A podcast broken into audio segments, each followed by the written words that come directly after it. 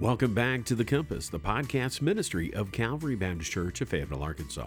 We're thrilled that you've chosen to download and listen as we continue studying God's Word. Now, today's podcast, Pastor Kirk is beginning a new series as we look ahead towards Christmas Day, December the 25th. Today's message is entitled Waiting and is taken from Luke chapter 2, verses 25 through 38.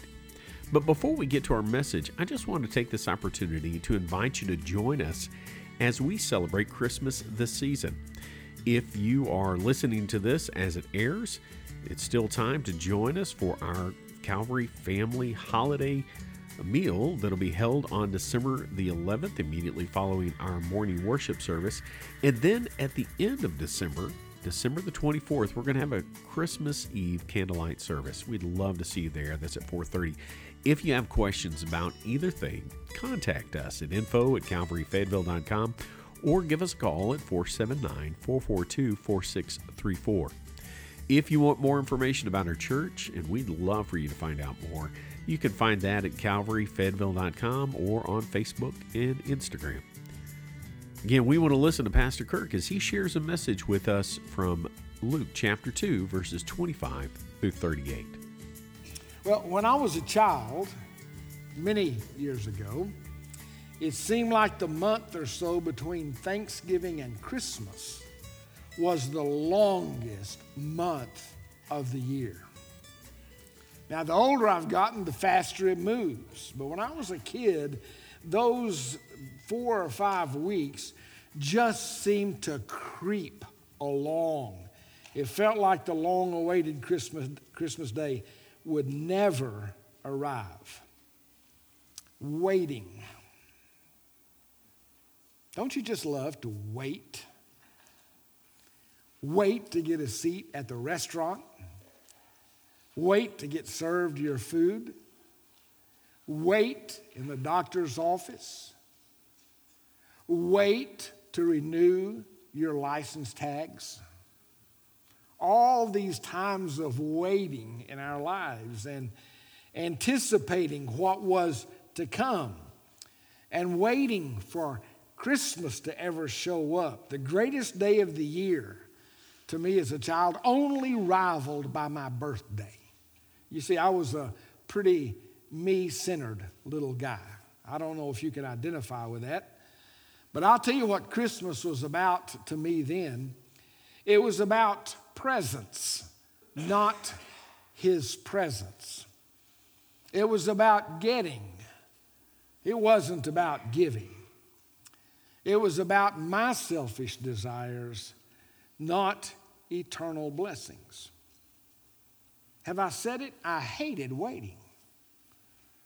And I'm not very patient even today. I think my dad might have fed that a little bit in me. He was an engineer, a very meticulous man, a man that filled every minute with 60 seconds worth of distance run, as Rudyard Kipling would put it. And he used to have a saying when things got a little bit slow, he said, Let's do something, even if it's wrong. Well, I know he didn't really mean that, but it just spoke to his impatience. Are you ever that way? The season of Advent is about slowing down and waiting, it's about anticipation of the arrival of our Messiah Savior the Lord Jesus Christ. Jesus has already arrived some 2,000 years ago. That was his first advent, his first coming. Today, we as Christians await his second advent, his second coming. Now, today, as we said earlier, is the first Sunday of the Advent season. It is a Christian season that begins four Sundays before uh, Christmas Eve. And it is a time, supposedly, of spiritual preparation, making ourselves ready to celebrate the birth of Jesus with prayer, anticipation, hope, and joy, and expectation of his next coming. We celebrate his first, we anticipate and prepare for his second. Now, our scripture text today is Luke chapter 2, so go ahead and turn there if you've not done so already. That would be in your, if you're using a, one of the Pew Bibles, page number 857. Luke chapter 2, page 857. And this actually takes place a little more than a month after the birth of Jesus. That may seem strange to you to begin with some of the aftermath of Jesus' birth as we are moving towards his birth that we will celebrate on Christmas Eve and on Christmas Day. But this is taking place about 40 days after the birth of Jesus. And so it is an after the fact event, but it focuses today on two senior citizens a man by the name of Simeon, a woman by the name of Anna, who teach us what it means to honor and glorify God in seasons of waiting. They also show us the power of hope as well as the victory of faith. So let's read beginning in verse 25. Now there was a man in Jerusalem whose name was Simeon, and this man was righteous and devout, waiting for the consolation of Israel, and the Holy Spirit was upon him. And it had been revealed to him by the Holy Spirit that he would not see death before he had seen the Lord's Christ. And he came in the Spirit into the temple. And when the parents brought in the child Jesus to do for him according to the custom of the law, he took him up in his arms and blessed God and said, Lord, now you are letting your servant depart in peace according to your word. For my eyes have seen your salvation, that you have prepared in the presence of all peoples a light for revelation to the Gentiles and for glory to your people Israel. And his father and his mother marveled at what was said about him. And Simeon blessed them and said to Mary his mother, Behold, this child is appointed for the fall and rising of many in Israel and for a sign that is opposed. And a sword will pierce through your own soul also, so that thoughts from many hearts may be revealed. And there was a prophetess, Anna, the daughter of Phanuel of the tribe of Asher. She was advanced in years, having lived with her husband seven years from when she was a virgin and then as a widow until she was 84. She did not depart from the temple, worshiping with fasting and prayer night and day. And coming up at that very hour, she began to give thanks to God and to speak of him to all who were waiting for the redemption of Jerusalem. This is the word of the Lord. Well, what an interesting passage. What interesting characters, this Simeon and Anna. And oh, the stories they could tell, being aged, being well up in years, nearer to the end of life than to the beginning of life, and having been faithful for so long in looking for and anticipating what the Old Testament scriptures had promised. For you see, they did not have the New Testament story. All they had were the Old Testament scriptures, and they were anticipating the coming of a Messiah. In fact, Simeon had been given insight from the Lord that he would see the Messiah before he left this life. Well, I've outlined this passage not so much expositionally as in three questions that comes to my mind as I read this story and three questions that I believe can teach us what we need to know as we begin this Advent season. And the first one is kind of a, uh, an odd question. Basically, I've just said it this way What are the odds? What are the odds? What are the odds? Only God could have engineered and arranged an encounter like this. What are the odds of the baby Jesus, of Simeon and Anna winding up in the same place at the same time? Was it a chance meeting, a coincidence? How did they recognize a barely one month old baby as the promised Messiah. Among the many other babies who would have been coming to the temple on that day for their dedication, which took place eight days after their birth, or for the purification that came 40 days after the birth, which is what was taking place in the case of Joseph and Mary and Jesus here. Make no mistake about it, this was a providential meeting. God engineered it.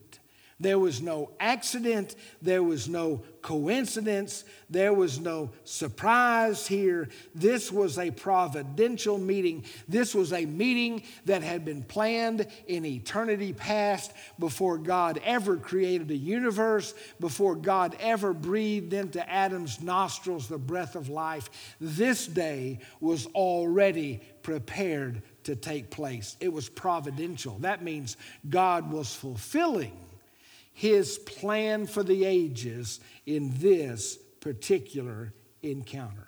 Now, we meet a man by the name of Simeon at the beginning of the text. We meet an old woman named Anna at the end of the text. And according to verse 26, it had been revealed to Simeon, as we said, that he would see the Lord's Messiah. And this was the day that that promise was fulfilled.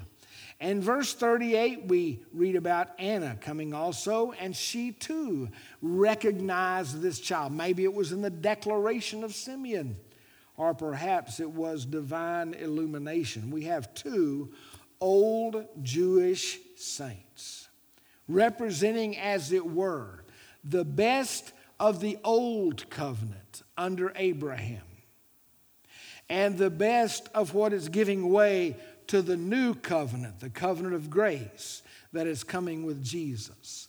And they are there bridging that gap, much in the same way that John the Baptist bridged that gap with his preaching, a prophet cut out of the cloth of the Old Testament, yet the one announcing the coming of the Messiah in the new. And understand, except for the angels, uh, bidding uh, the shepherds to come to the birthplace of Jesus on birth night. With the exception of that handful of shepherds, these are the first two people to recognize Messiah Jesus in the world. Two senior citizens.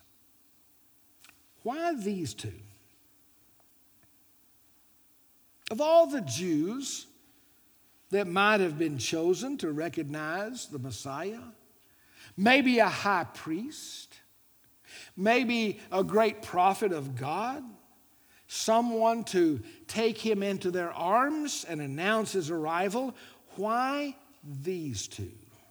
And so that is our second question. We're already on point number two of three points. Take note of that. Why these two people? Why them? Simeon and Anna recognized and received Jesus when no one else did. I think you can mark it down in your minds, maybe in your Bibles if you want to, that these two people are both very God centered people.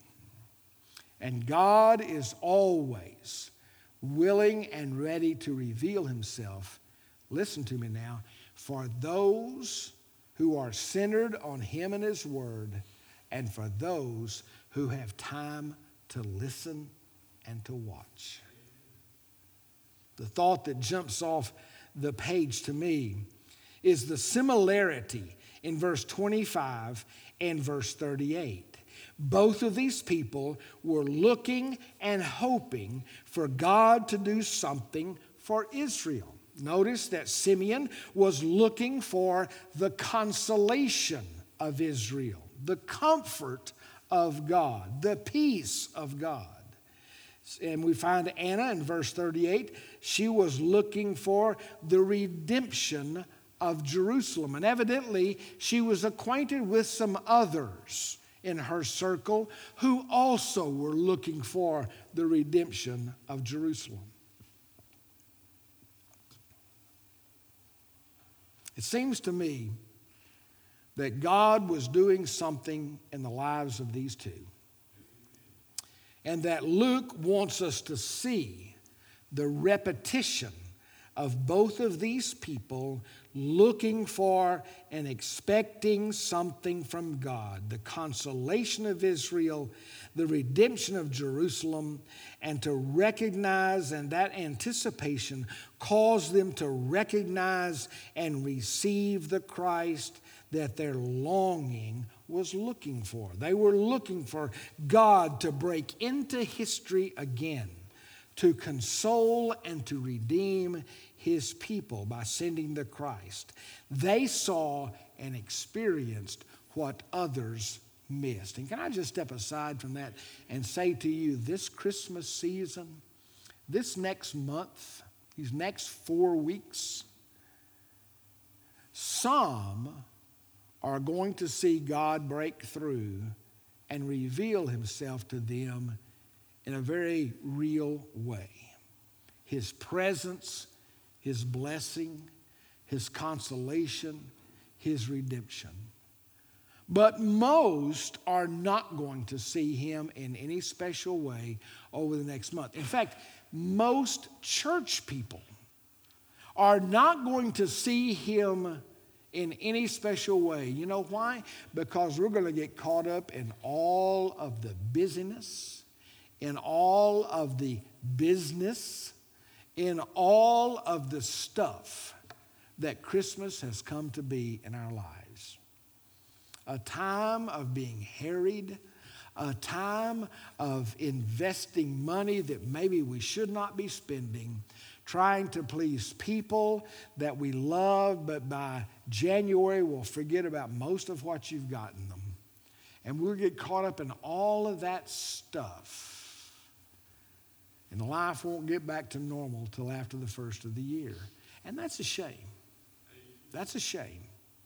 To miss Christ at Christmas because we didn't have the spirit of Advent, of anticipation, and of expectation, of being people who are God centered people, of celebrating this season in a different way than the world separates it. Now, notice what we, we see and we learn about Simeon and Anna, how we can tell they are God centered people. What did the scripture say about Simeon? It said, first of all, that he was righteous. That means he was upright and he was just. Okay? He was a righteous man. He was a devout man. That, that's not the same as righteousness, but it goes hand in hand with righteousness. This means that he was full of reverence towards God. He was a pious man in every meaning of the right interpretation of being pious. Are you devout? Are you a pious person? Someone who is full of reverence for God? 24 7? Is that what you're like? He was not only, hang on just a minute. Can we pause for just a second?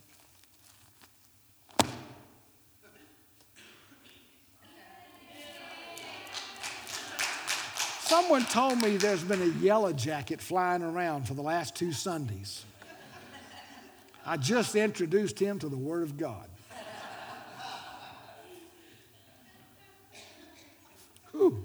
Okay. Oh my goodness. That never has happened before here, anyway. He was righteous, he was devout. He was waiting, waiting, waiting.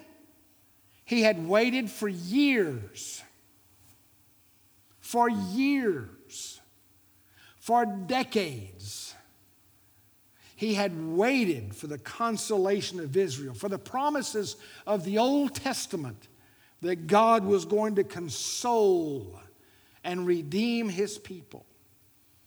The Spirit was on him. The Spirit was on him. And because of that, God invested divine and spiritual truth to him. He received a promise from God and laid hold of it that he would see the Messiah before his life was over.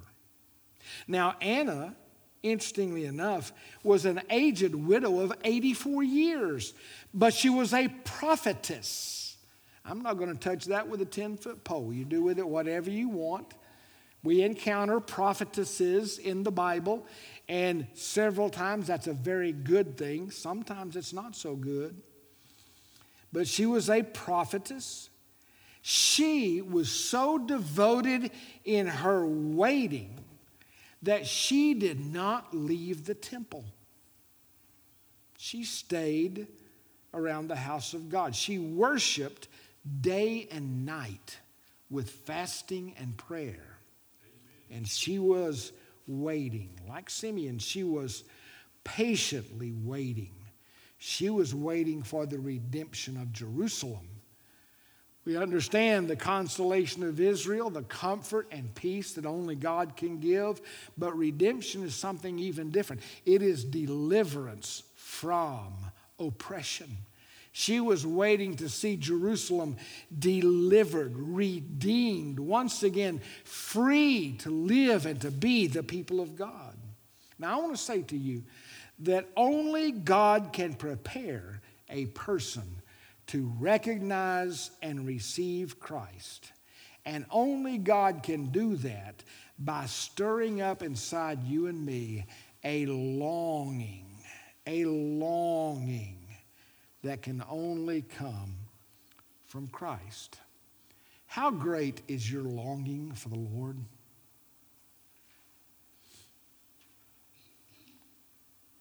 Can you just go through a day, a week, a month, a year, and every day looked like the day before?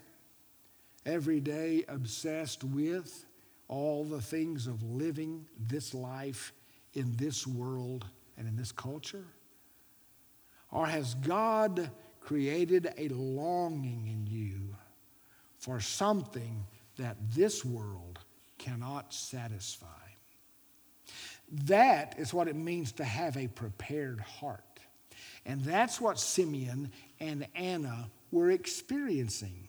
They were people with prepared hearts. They were longing for the consolation and redemption of God's people. And they were granted the privilege of being able to recognize a baby as being the Messiah and to receive Christ into their arms and into their worlds. They saw Jesus as the source and goal of all their longings. Too many times we seek to satisfy our longings in so many other things and so much stuff, in so much in the way of possessions or maybe seeing our world different. And so we put our hope and confidence in politicians or political parties and think this will make our world better. Once again, we will be a Christian nation. Folks, understand, we have never, ever been a truly Christian nation. We have had Christian principles. We have valued them at more times than today.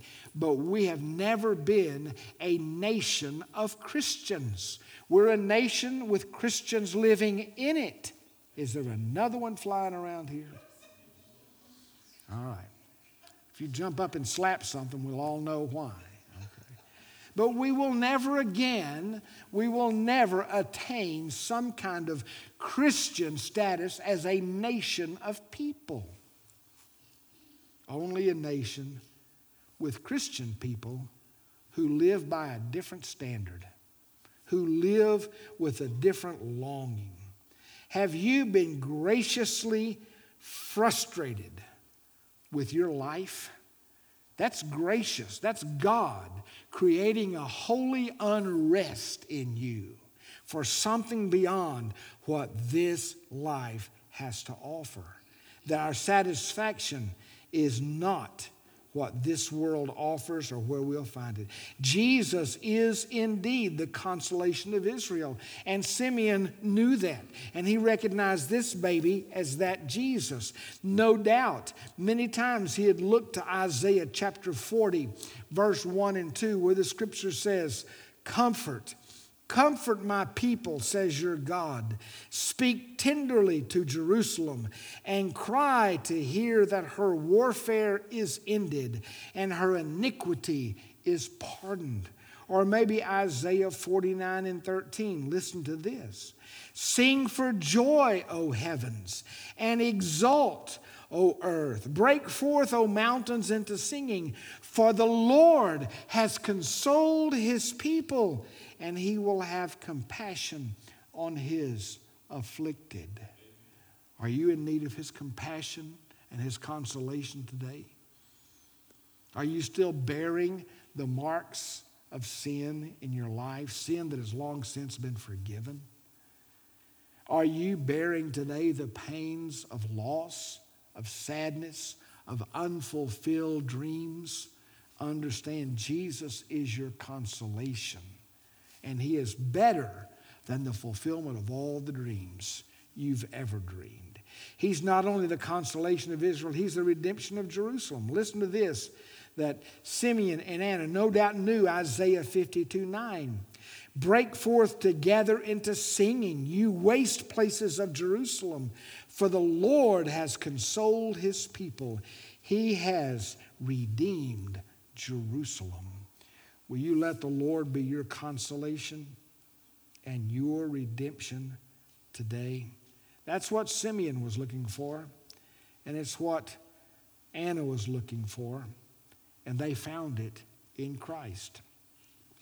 As we stand here between the Advents, very likely much closer to the second advent of Christ than we are to his first advent some 2,000 years ago.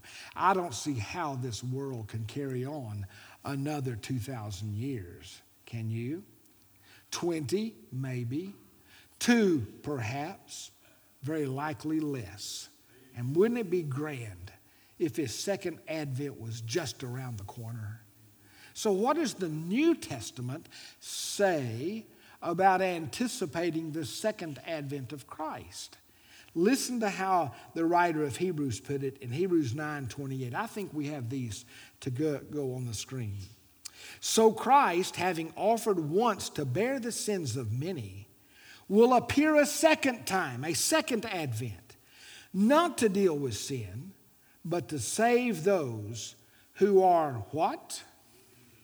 Eagerly waiting for him. Jesus will appear for salvation, and he is, will appear for those who are eagerly waiting for him. Paul said it this way in 2 Timothy 4 8.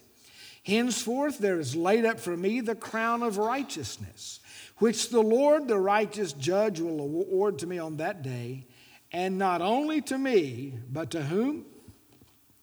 Also to all who have loved his appearing. Have you loved the appearing of Jesus Christ? Do you lovingly long for that day? Peter speaks about it also, but listen now. Peter turns it into an imperative. That means he turns it into a command. Let's read this one aloud together from the book of 1 Peter 1:13.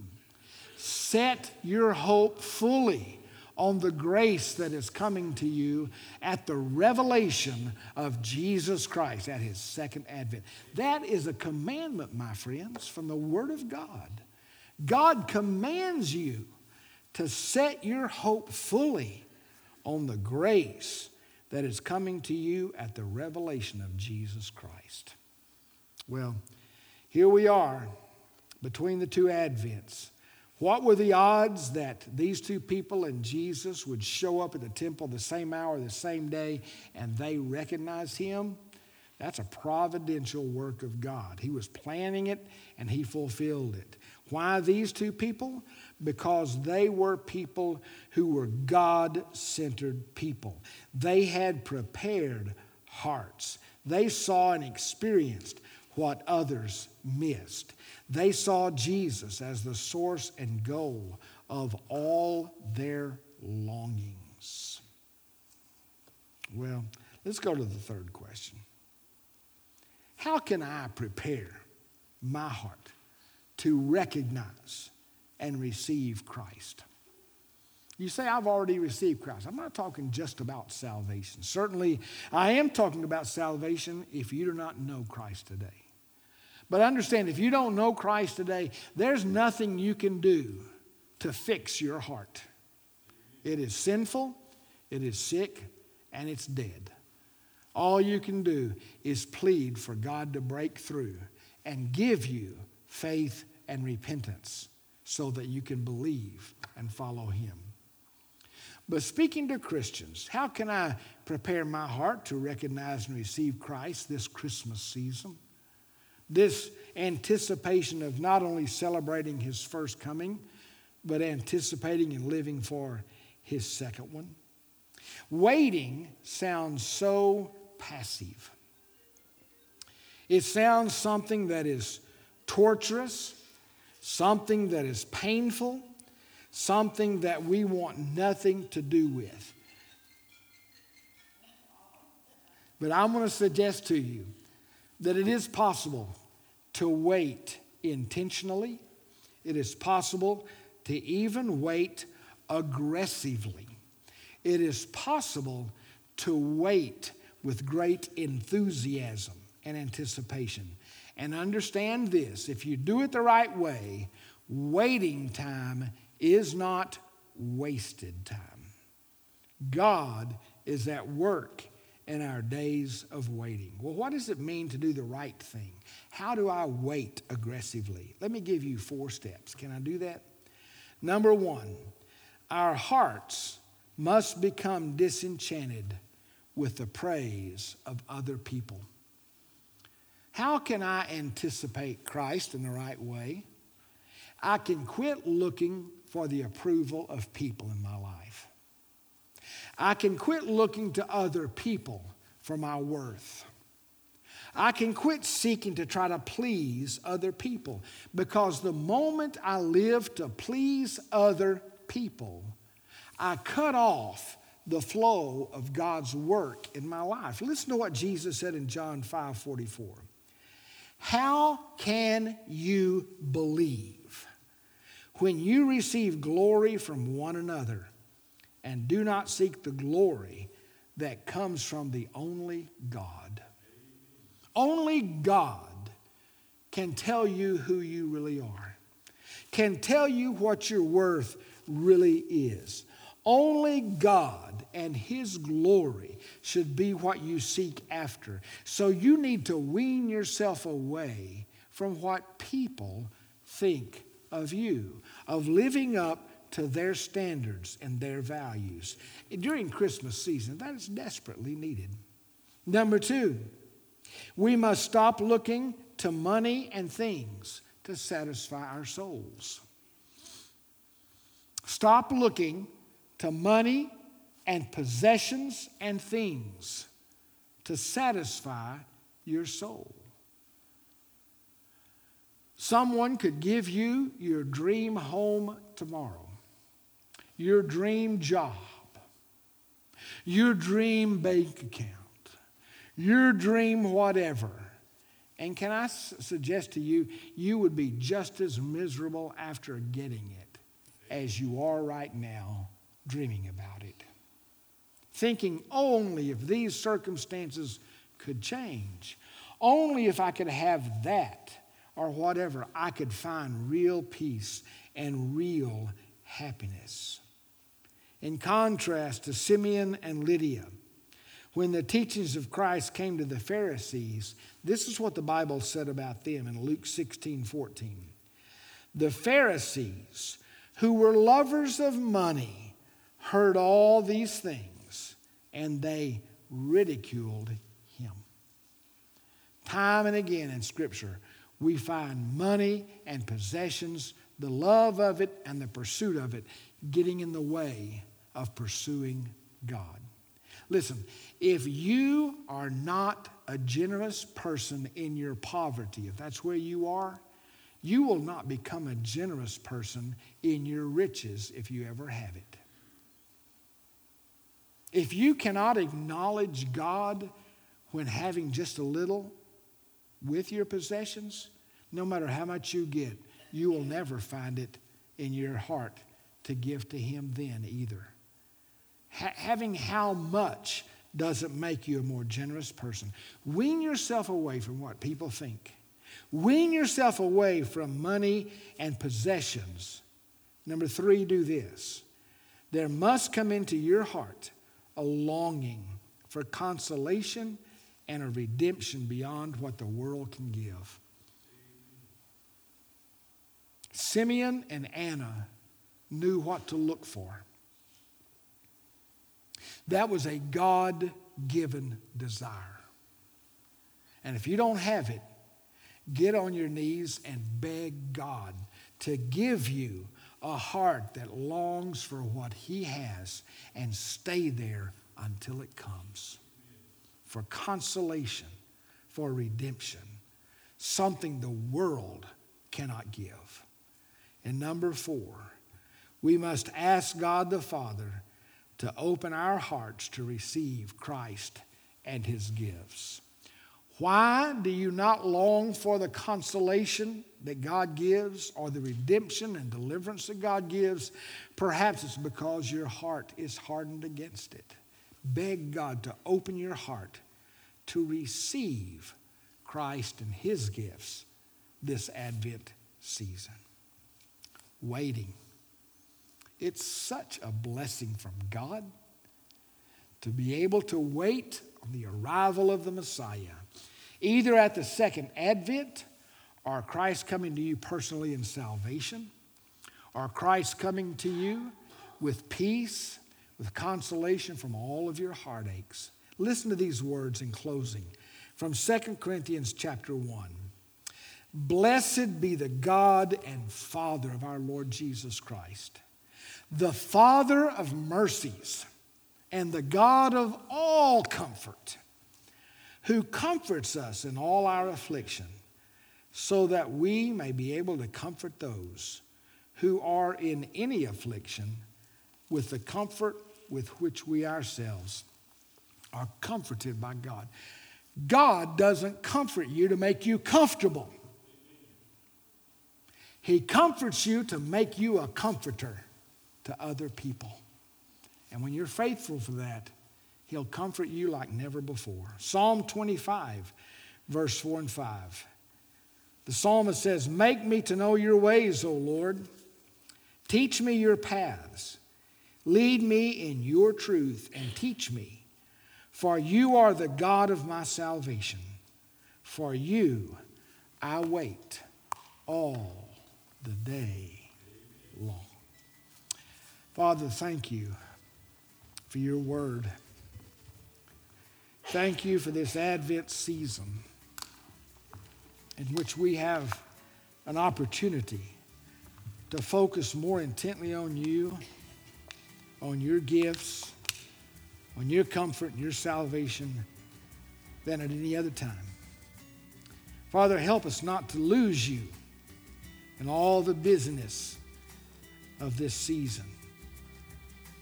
Help us to recognize you and to receive you, even as Simeon and Anna did. Bless us as a church family. I pray in Jesus' name. Amen. Our heart's desire is that you grow and understand the direction God has for you in your life. We hope that by listening today, you are one step closer to discovering that for yourself. If you live in Northwest Arkansas and are looking for a church to call your own, we invite you to reach out to us at Calvary as we study and serve together. We meet for worship at 10:30 on Sunday mornings at 1410 North Porter Road in Fayetteville, Arkansas. If you wish to find out more information about Calvary Church or simply contact us, you can do that through our Facebook page or at calvaryfayetteville.com. Until next time, remember that God, His Word, and His people can provide direction for life.